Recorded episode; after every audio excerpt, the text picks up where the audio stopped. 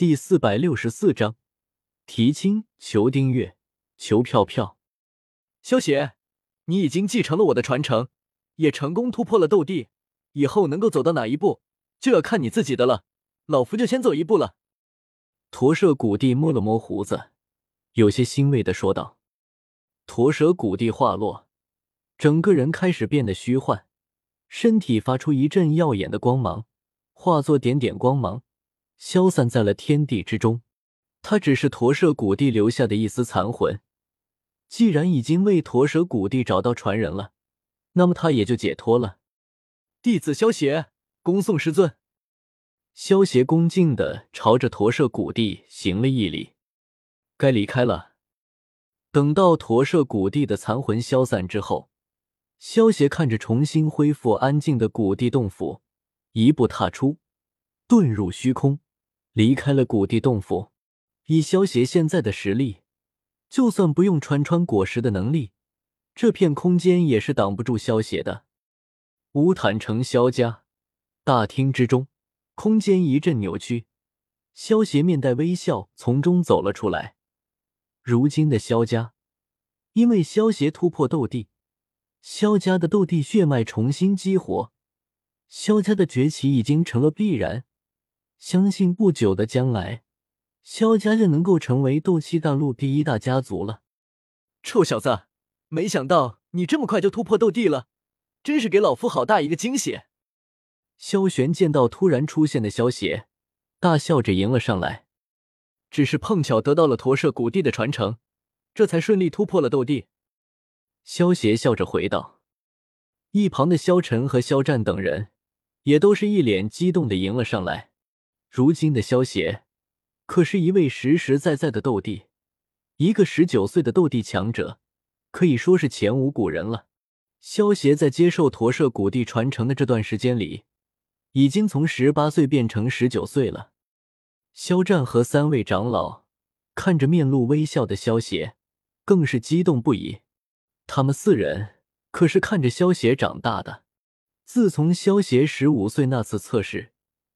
一鸣惊人之后，他们就肯定萧协将来必定会带领萧家崛起。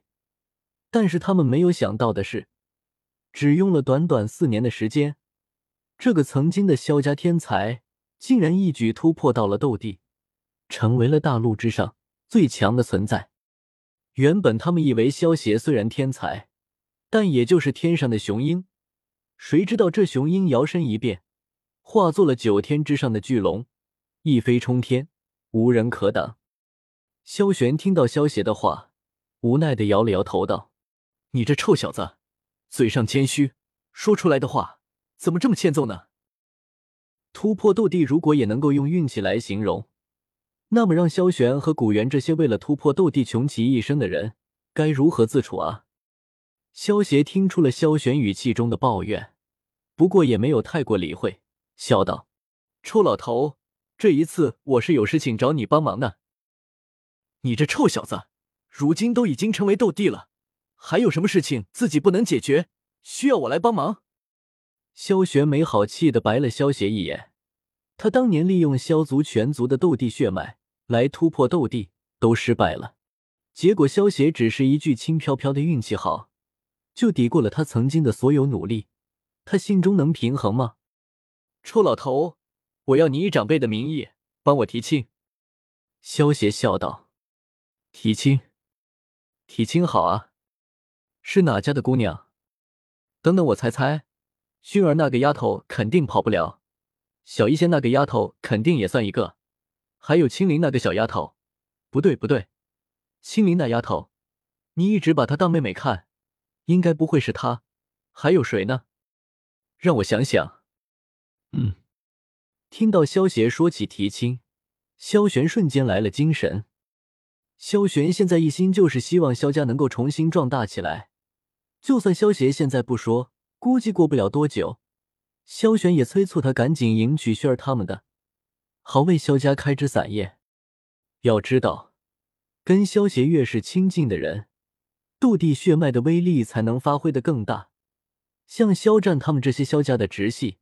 只是被激活了萧族的血脉，就已经实力大增了。如果萧协和薰儿生下一个孩子，那么作为第一代的斗帝血脉继承者，这个孩子的实力一生下来就能够达到斗尊，甚至是斗圣，这就是斗帝血脉的恐怖之处。如果萧协能够娶上几十个老婆，生上几十个孩子，等过个十几年的时间，这些孩子一长大，那么就算萧协离开了斗气大陆，萧家也能够坐稳第一大家族的位子。萧协看着在萧玄和萧晨两人兴致勃勃的讨论着自己的提亲人选，无奈的摇了摇头。这两人都活几千岁了，还跟孩子一样。五天之后，太虚古龙一族所在的古龙岛。自从竹坤回归古龙岛之后，便以雷霆之势出手斩杀了南龙王、西龙王和北龙王，将太虚古龙一族重新统一起来。竹坤一脸无奈的看着嚎啕大哭的紫妍，有些手足无措的安慰道：“妍儿，你就不要哭了。萧协他没有向你提亲，是他的损失，将来他肯定会后悔的。可是……”可是，如果不嫁给他，以后他炼制的丹药，肯定、肯定都会被小一仙他们给吃完了，再也不会给我炼制丹药了。呜！紫妍吸了吸穷鼻，一想到以后再也吃不到萧邪炼制的丹药了，顿时伤心欲绝，痛哭流涕。